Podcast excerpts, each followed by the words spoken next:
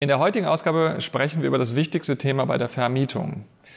Wir klären auf, welche Mythen gibt es beim Mietrecht und welche Bestandteile muss ein Mietvertrag mit beinhalten. Hierzu haben wir uns Experte und Mietrechtanwalt Nima Dariai eingeladen.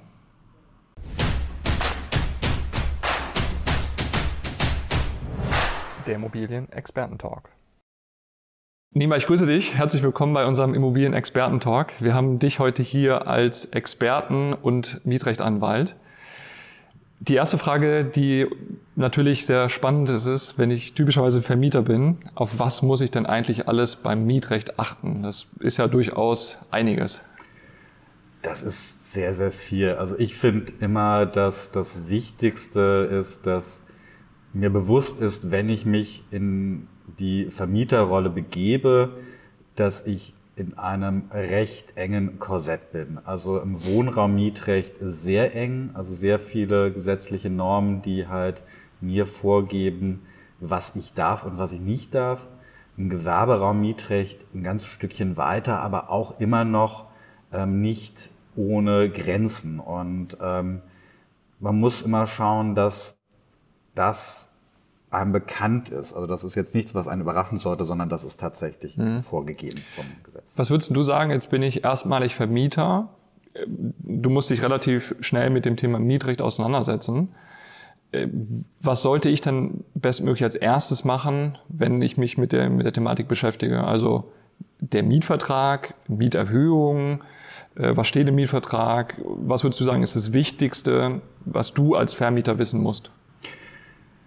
Das erste wäre tatsächlich, dass ich mir den Mietvertrag mal ganz, ganz genau durchlese, mhm. weil ähm, ganz viele der späteren Fragen werden teilweise durch den Mietvertrag auch vorgegeben. Mhm. Also wie gesagt, ich habe halt, und da muss man auch ein bisschen die Unterscheidung machen zwischen halt Wohnraummietrecht, Gewerberaummietrecht, ähm, aber ich habe eigentlich zuerst mal ähm, gewisse Begrenzungen eben durch das Gesetz und dann kommt der Mietvertrag im Zweifelsfall noch oben drauf. Und mhm also wir haben ganz viele Fragen tatsächlich zu, ähm, was muss ich als Vermieter überhaupt bieten, dem Mieter bieten, was ist meine Verpflichtung, ähm, welche Rechte habe ich, die ergeben sich aus dem Mietvertrag und dann der nächste Schritt ist dann tatsächlich aber auch wiederum zu prüfen, ist das überhaupt wirksam vereinbart, weil mhm. nicht alles, was im Vertrag drin steht, ist dann am Ende des Tages auch durchsetzbar. Okay, du sagst gerade Pflichten und äh, Rechte, die der Vermieter bzw. Mieter hat.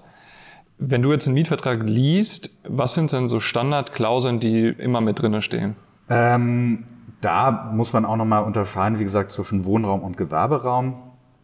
Also die Wohnraummietverträge sind ähm, halt sehr standardisiert, weil ich halt einfach da nicht großartig von abweichen kann. Die sind eigentlich immer so gemacht, dass ich halt so die größtmögliche ähm, halt ähm, ähm, Verschiebung halt der Rechte zugunsten des Vermieters habe. Und mhm.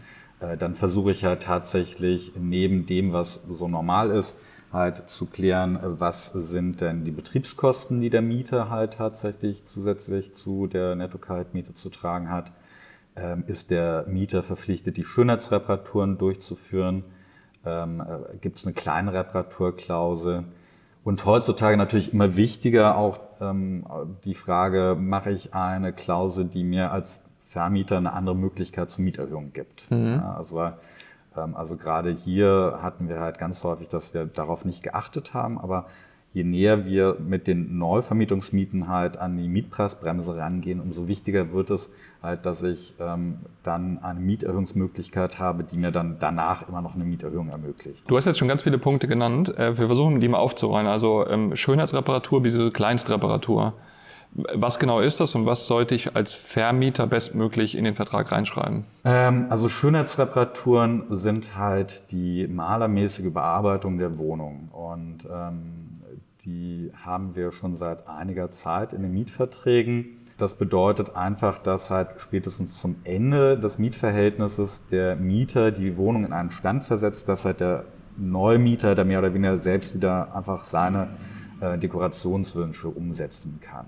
Da müssen wir halt sehr, sehr stark aufpassen, weil es jetzt in den letzten Jahren oder Jahrzehnten inzwischen ähm, Rechtsprechung gab, die halt tatsächlich dieses, diese Verpflichtung zur Durchführung der Schönheitsreparaturen zurückgedrängt hat. Also wir, es gab den Versuch der Vermieter, da immer weitergehende Pflichten halt des Mieters einzubauen und da hat der BGH irgendwann gesagt, okay, bis hierhin und nicht weiter. Mhm. Und, ähm, Wo ist da so eine typische Grenze? Also reden ähm, wir über, über einen Geldbetrag? Nee, also dort ähm, jetzt erstmal, das wäre vielleicht ganz gut, um das halt zu erklären, wo wir daherkommen. Ähm, wir haben halt im Gesetz halt die, die, das, die Verpflichtung, die Hauptleistungspflicht des Vermieters. Mhm ist, dass ich erstens die Mietsache zur Verfügung stelle, zweitens, dass äh, die, sich die Mietsache in vertragsgerechten Zustand befindet und drittens, dass dieser vertragsgerechte Zustand auch während des Zeitraums der Vermietung halt aufrechterhalten wird. Das ist Aufgabe des Vermieters mhm. eigentlich. Mhm. Und jetzt kommt diese Schönheitsreparaturklausel und sagt, nee, das soll aber bitte der Mieter machen. Und ähm, deswegen ist die eigentlich eine sehr, sehr starke Abweichung von dem, was das Gesetz vorgibt. Mhm. Ähm, da gibt es halt auch inzwischen Stimmen, die sagen, das geht so nicht. Da haben wir halt die Paragraphen 305 fortfolgende BGB, die sagen, also wir können nicht von dieser Hauptleistungspflicht so abweichen. Ähm, und der BGH hält diese Schönheitsreparaturklauseln immer noch, ähm, aber gibt, sagt halt, also wir müssen halt gucken, dass das immer noch angemessen ist. Also unangemessene halt ähm, das ist immer schwierig als Nicht-Tourist. Ja, ja das, das also aber ich finde, dieser Begriff unangemessen ist ganz gut, weil ähm, die, weil man kann sich halt ganz gut auch herleiten. Also zum Beispiel ähm, halt diese Endrenovierungsklausel ist so ein typisches Beispiel. Ja? Also dort irgendwie der Mieter soll am Ende des Mietverhältnisses unbedingt nochmal renovieren. Naja, wenn er ein Jahr vorher erst irgendwie das letzte Mal da mhm. irgendwie Hand angelegt hat, ist das unangemessen, dann zu sagen, jetzt musst du aber nochmal. Ähm, ganz typisches Beispiel waren auch die Farbwahlklauseln. Ja? Ende des Mietverhältnisses entweder so, wie es beim Beginn war, mhm. oder weißen. Ne? Also praktisch, die muss in weißen begeben werden. Wenn ich jetzt als Mieter halt irgendwie da zuletzt mit einem ganz leichten Pastellton irgendwie gestrichen habe, mhm. muss ich dann nochmal loslegen und irgendwie wieder Schönheitsreparaturen durchführen. Also das wäre jetzt un unangemessen. Das wäre unangemessen. Ne? Von Pastell zu Weiß funktioniert. Genau. Von, Schwa äh, von Schwarz auf äh, wohl eher nicht. Genau, und das ist dann halt auch so eine ganz interessante Unterscheidung tatsächlich, weil das ähm, wenn jetzt der, die, der Mieter sagt, naja, irgendwie, ähm, hier die Wand ist jetzt irgendwie kirschrot, mhm. ja, gestrichen, aber meine Schönheitsreparaturklausel ist doch unwirksam, muss ich doch nicht machen. Das geht dann auch wieder nicht, ja. weil tatsächlich ähm, man dann sagen muss, also das ist halt in einer Art und Weise gestrichen, die dann wieder eine Bestätigung der Mietsache ist. Mhm. Und dann mhm. muss ich halt tatsächlich diese Wand dann auch wieder zurückstreichen. Okay, also, also gar nicht, gar nicht so einfach, das, das im Zweifelsfall abschätzen zu können. Also es, ähm, ich finde es, ich, ich habe da selbst dazu auch was geschrieben ja. halt praktisch, ähm, was sind unangemessene Klauseln. Wir haben da halt ähm, verschiedene ähm, ähm, Bereiche, wo wir sagen können, also das geht halt nicht. Das mhm. eine ist halt diese Endrenovierung. Dann haben wir ähm, halt, ähm, wenn ich halt mit den Verpflichtungen halt über das hinausgehe, was typischerweise drunter fällt, zum Beispiel halt die Fenster von außen, mhm. ja, dann ist das auch unangemessen. Und dann halt, wie muss ich das ausführen? Ja? Okay. Und da bin ich halt meistens Ach so, und dann noch die Sternfristen, aber die findet man eigentlich nicht mehr. Ein, ein äh, sehr wichtiges Thema, was aktuell äh, häufig diskutiert wird, ist das Thema Lüften. Mhm. Da findet man ja auch Klauseln im Mietvertrag und durch die aktuelle Energiekrise führt es meistens dazu, dass weniger gelüftet wird und sehr schnell Schimmel entstehen kann.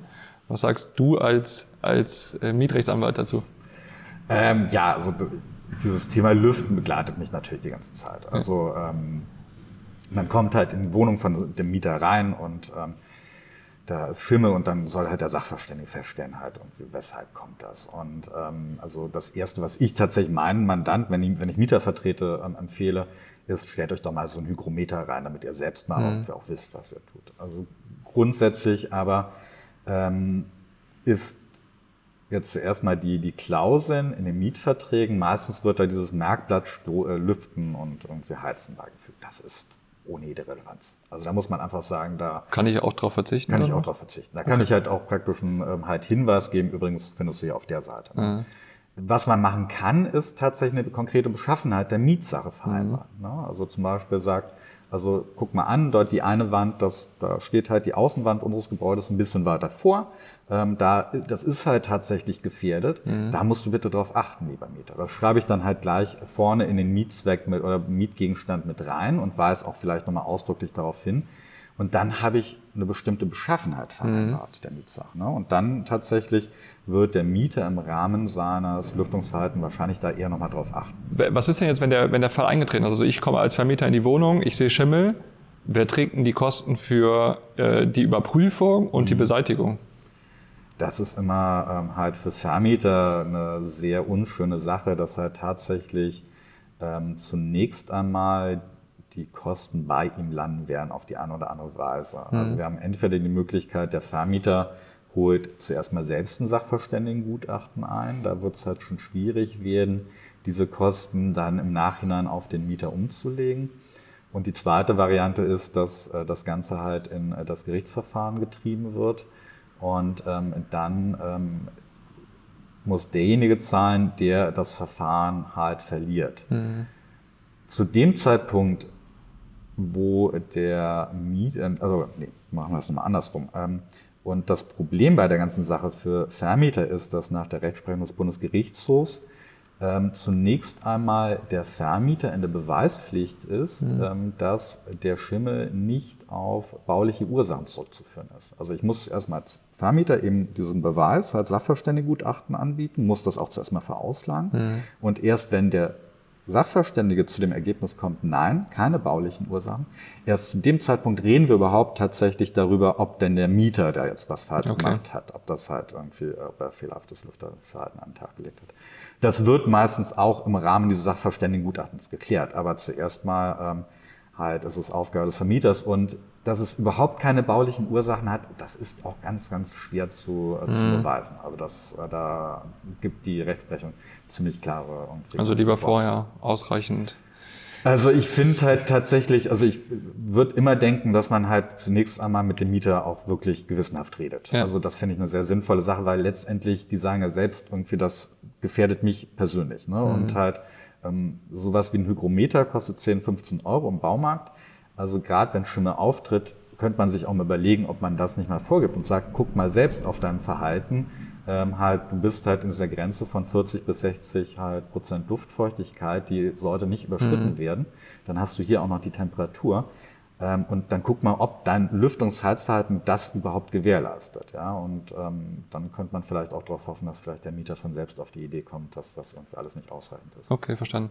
Äh, jetzt versuche ich äh, eine Überleitung zu finden von äh, Schimmel zu Mieterhöhung, was de facto wahrscheinlich relativ schwierig ist, aber wir machen einfach mal einen harten Cut. Du hast vorhin gesagt, Mieterhöhungen ist sicherlich auch ein Thema, was ihr häufig mit auf dem Tisch habt und man kann da schon ein bisschen was in dem Mietvertrag mit aufnehmen. Ähm, wenn du jetzt Vermieter wärst, wie würdest du Mieterhöhungen mit angehen, mit deinem Wissen als, als Anwalt? Ähm, also ich meine, mit dem jetzigen Wissen, praktisch ein Jahr später, würde ich natürlich immer die Indexmiete empfehlen. Ja. Ne? Das ist jetzt klar. Ähm, dass, ähm, also, und auch da müssen wir zuerst mal die wirkliche Unterscheidung machen zwischen Wohnraummietrecht und Gewerberaummietrecht. Mhm. Also da ist es ganz, ganz wichtig. Ähm, Im Wohnraummietrecht habe ich halt im Gesetz vorgegebene Möglichkeiten halt zur Mieterhöhung. Ja, und ähm, selbst wenn ich nichts im Mietvertrag vereinbare, kann ich immer wieder auf das Gesetz zurückgreifen und sagen, so und dann praktisch so begründe ich meine mhm. Mieterhöhung. Das gibt es im Gewerberaum nicht, äh, Mietrecht nicht. Also ich muss im Gewerberaum immer im Vertrag eine Klausel vorsehen, die mich zur Erhöhung der Miete ähm, berechtigt. Ansonsten habe ich einen Vertrag, der dann vielleicht für 10, 15, 20 Jahre ohne jegliche Mieterhöhung durchgeht. Mhm. Und das ist natürlich bitter dann für den Vermieter. Im Wohnraummietrecht hat die Indexmieterhöhung den ganz, ganz großen Charme derzeit, dass ähm, nur die erste Miete äh, darauf geprüft wird, ob die Mietpreisbremse halt mhm. ähm, da gegenspricht und jegliche weitere Mieterhöhung, die dann kommt, ist von der Mietpreisbremse befreit. Also ich mhm. kann dann halt weiter steigen. Ähm, das, das, war äh, das, was du gerade angesprochen hast, war ein großes Thema in Berlin vor kurzem, dass das eigentlich auch nochmal geprüft wurde dann. Ne? Ähm, na, nee, dort Oder du deine so, Miete hättest prüfen können, also wenn du eine Indexmiete hattest, konntest du sagen, ja, ich, also ich kann zwar nichts gegen die Erhöhung ja. machen, aber zumindest gegen die anfängliche Miete. Gegen die Ausgangsmiete, genau. Damit muss mhm. ich ja, kann ich immer noch angehen und sagen, okay, wenn das halt in die Mietpreisbremsenzeit fällt, dann kann ich halt gucken, ob die tatsächlich halt die, ähm, ähm, die Mietpreisbremse einhält. Genau. Ja. Ähm, aber ähm, für Wohnraum, also gerade weil ich ja auch meistens, wenn ich jetzt neu vermiete, halt zumindest mal versuche halt die Mietpreisbremse halt sozusagen mhm. zu nutzen. Also die 10 Prozent über die ortsübliche Vergleichsmiete das zu, zu erreichen. Und gilt, wenn ich, sorry, wenn ich einmal unterbreche, gilt das eigentlich in überall Deutschland oder ist das ein Berlin-spezifisches Thema? Also grundsätzlich äh, sieht das Bundesgesetz äh, vor, dass halt wir gewisse Voraussetzungen zuerst mal haben müssen, wenn halt der Landesverordnungsgeber die Mietpreisbremse einführen will. Mhm. Also da praktisch ähm, Gefährdung der Bevölkerung mit, der, mit Wohnraumversorgung.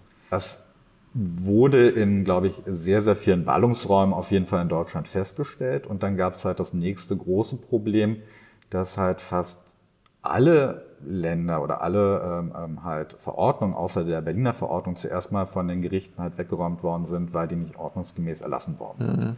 Also da wurde halt, muss halt, die muss halt auch begründet werden und da wurde halt ziemlich geschlampt. Und ähm, ich glaube, wir waren sehr lange Zeit in Berlin eine der wenigen Städte, in denen halt eine wirksame Verordnung halt bestand. Mhm. Also die wurde auch sehr stark angegriffen, wird wieder angegriffen. Ähm, aber zunächst einmal halten sich fast alle Gerichte daran in Berlin, dass halt tatsächlich. Okay, verstanden. Also die, die ähm, halt Sache natürlich halt mit der, mit der Indexmiete ist, also ich bin halt schon an der sozusagen 10% oder bei der ortüblichen Vergleichsmiete. Und dann kann ich ja in Berlin ähm, meistens mal eine Mieterhöhung mit, der, mit dem Mietspiegel dann begründen. Also und in Berlin waren halt die Steigerungen der, des Mietspiegels in den letzten vier Jahren, waren glaube ich irgendwas um die drei vier Prozent höchstens. Pro, pro Jahr? Nee, äh, insgesamt. Ah, also für die vier Jahre. Ne? Okay, also wow. irgendwie. Und wenn ich halt schon bei Beginn 10% drüber war, mhm. ähm, da habe ich dann natürlich keinerlei Möglichkeiten mehr, noch irgendwie eine Mieterhöhung halt zu erhalten. So schaffe ich dann halt tatsächlich irgendwie zumindest halt die, die Steigerung der Lebenshaltungskosten. Also das wäre halt für mich derzeit die, die sinnvollste Variante. Ich habe es teilweise mitbekommen, dass die Mieter da natürlich im Moment auch sehr allergisch drauf reagieren. Ja, also aktuell schon Miete drin ist. Ne? Also, hochdiskutiertes genau. Thema. Ähm, das andere ist halt tatsächlich, ähm, also und das gilt auch sowohl für die Gewerberraummiete als auch die Wohnraummiete, halt die Staffmiete. Mhm. Ähm, da gebe ich halt einen bestimmten Prozentsatz der Steigerung vor. Das ist dann bei der Mietpreisbremse, dass jede einzelne Staffel auch geprüft werden kann. Mhm. Ja, also und das wäre natürlich, wenn ich da über die Stränge schlage, ähm, lande ich da mehr oder weniger vor Gericht. Das macht dann auch keinen Spaß. Mhm. Und aber in der Gewerberaummiete ähm, ist das auch ein sehr probates Mittel, um halt als Vermieter und Mieter zu wissen, wie geht es dann weiter. Jetzt, äh, du hast gerade Index äh, angesprochen und Staffelmiete. Es gibt ja auch Mietverträge, die weder noch haben. Wie gehe ich denn da mit einer Mieterhöhung vor? Also wie gesagt, Gewerberaummiete gar nicht, ne? Mhm. das ist dann halt vorbei. Pech gehabt. Ähm, genau. Ähm, und natürlich gibt jetzt halt, also nochmal kurz zum am Rande, ähm, halt bei den Indexmieten sind wir jetzt erst dabei zu prüfen, sind die überhaupt wirksam vereinbart. Und mhm. gerade auch in der Gewerberaummiete ähm, wurden dann eine ganze Menge ähm, Mieterhöhungsklauseln vorgesehen, die halt nur vorsehen, es geht immer nur nach oben. Mhm. Und ähm, da sind wir uns relativ einig darüber, dass das nicht geht. Also dass halt tatsächlich es auch die Möglichkeit geben muss, wenn halt die Lebenshaltungskosten äh, sinken, dass dann halt auch die Miete sinken muss. Ähm, aber wir sind uns noch nicht ganz drüber im Klaren, was ist denn die Konsequenz daraus? Also mhm. ähm, ist die Konsequenz daraus, ich muss zuerst mal einklagen, dass halt die Unwirksamkeit festgestellt wird oder ähm, ist die von Beginn an unwirksam und ich muss das, was ich vielleicht dann die ganze Zeit an Mieten zu viel verlangt habe, sogar zurückzahlen. Also das mhm. wird noch ganz spannend werden. Wenn ich im Wohnraum keine ähm, ähm, Mieterhöhungsklausel vorgesehen habe, dann ähm, bin ich auf das Gesetz angewiesen und das sieht dann halt drei Möglichkeiten vor. Einmal halt den Mietspiegel, ähm, halt die ähm, ähm halt Vergleichswohnung, drei Vergleichswohnungen, die ich dann halt vorgeben muss und ähm, das Sachverständigengutachten. Ich meine, ich kenne natürlich die Berliner Situation. Wir haben sehr lange sehr ja, gut, also wir konnten mit dem Mietspiegel leben, sagen wir mhm. so. Ähm, die anderen Möglichkeiten sind halt schwierig, also gerade für Kleinvermieter. Ne? Also wenn ich halt eine deutsche Wohnen bin, dann ähm, wird es für mich wahrscheinlich kein Problem sein, da ähm, drei Vergleichswohnungen heranzuziehen. Ja. Aber wenn ich halt vielleicht irgendwie eine einzelne Wohnung habe oder halt irgendwie zwei, drei, vier, ja, ähm, ob ich die dann als Vergleich heranziehen kann, ist schwierig und mir ist jedenfalls noch nicht bekannt, dass es irgendeine Datenbank gibt.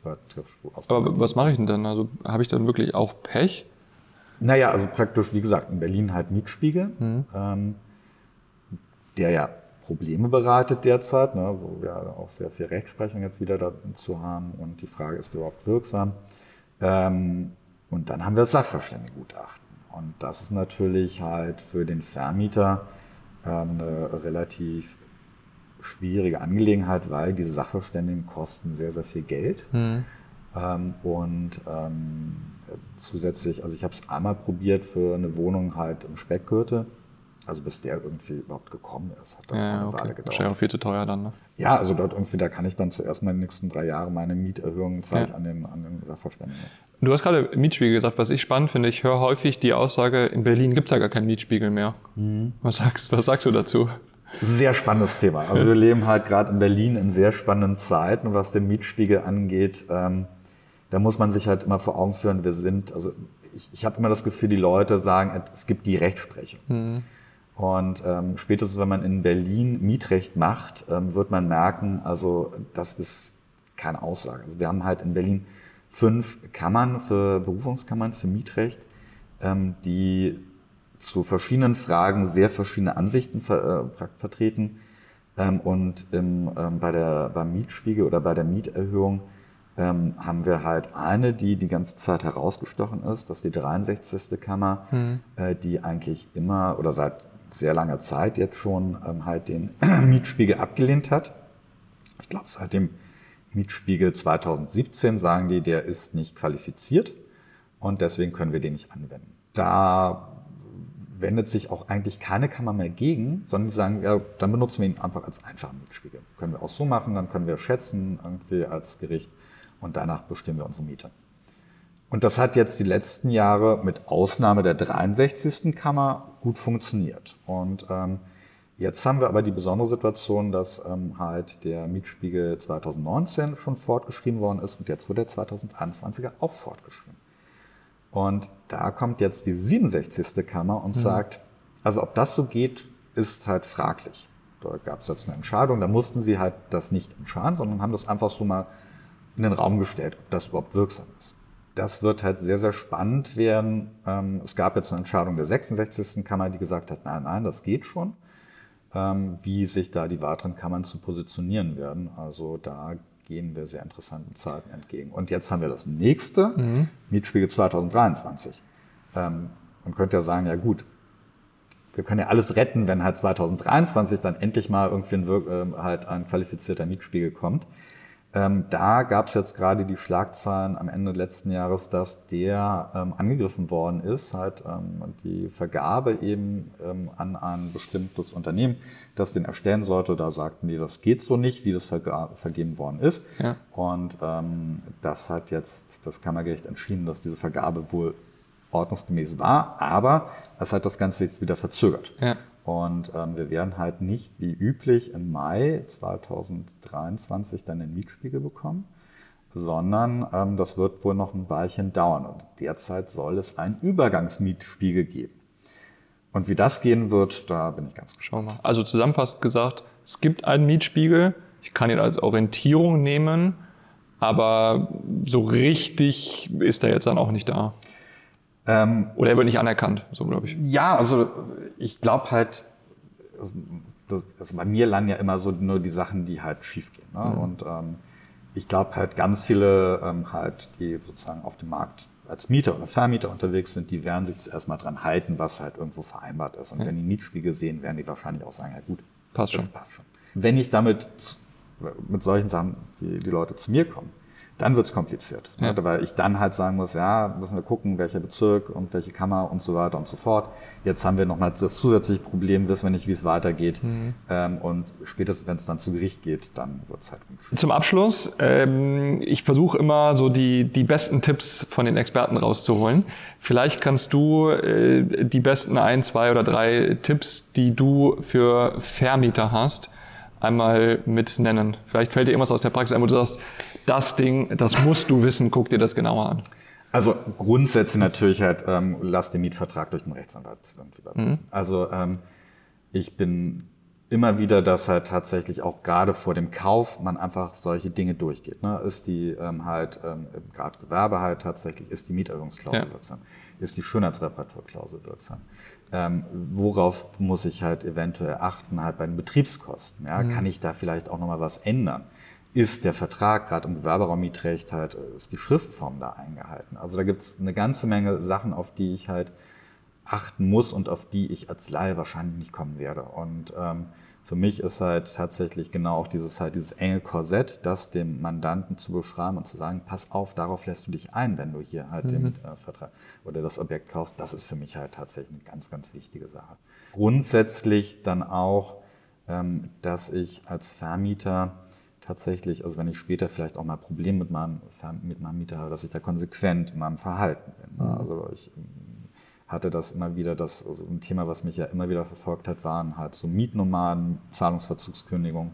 Ähm, und da finde ich halt, da muss man halt wirklich halt Fristen setzen, sagen, okay, das ist die Konsequenz und wenn die Konsequenz halt oder das nicht eingehalten wird, dann muss die Konsequenz folgen. Das ja. ist für mich immer eine ganz wichtige Sache.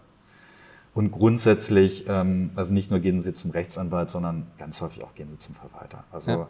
ähm, der weiß meistens, was er tut und macht mir mein Leben halt sehr, sehr viel entspannter als Mieter. Das ja. ist für mich halt tatsächlich ein ganz wichtiger Tipp. Nima, vielen Dank. Ich nehme mit, kenn deinen Mietvertrag.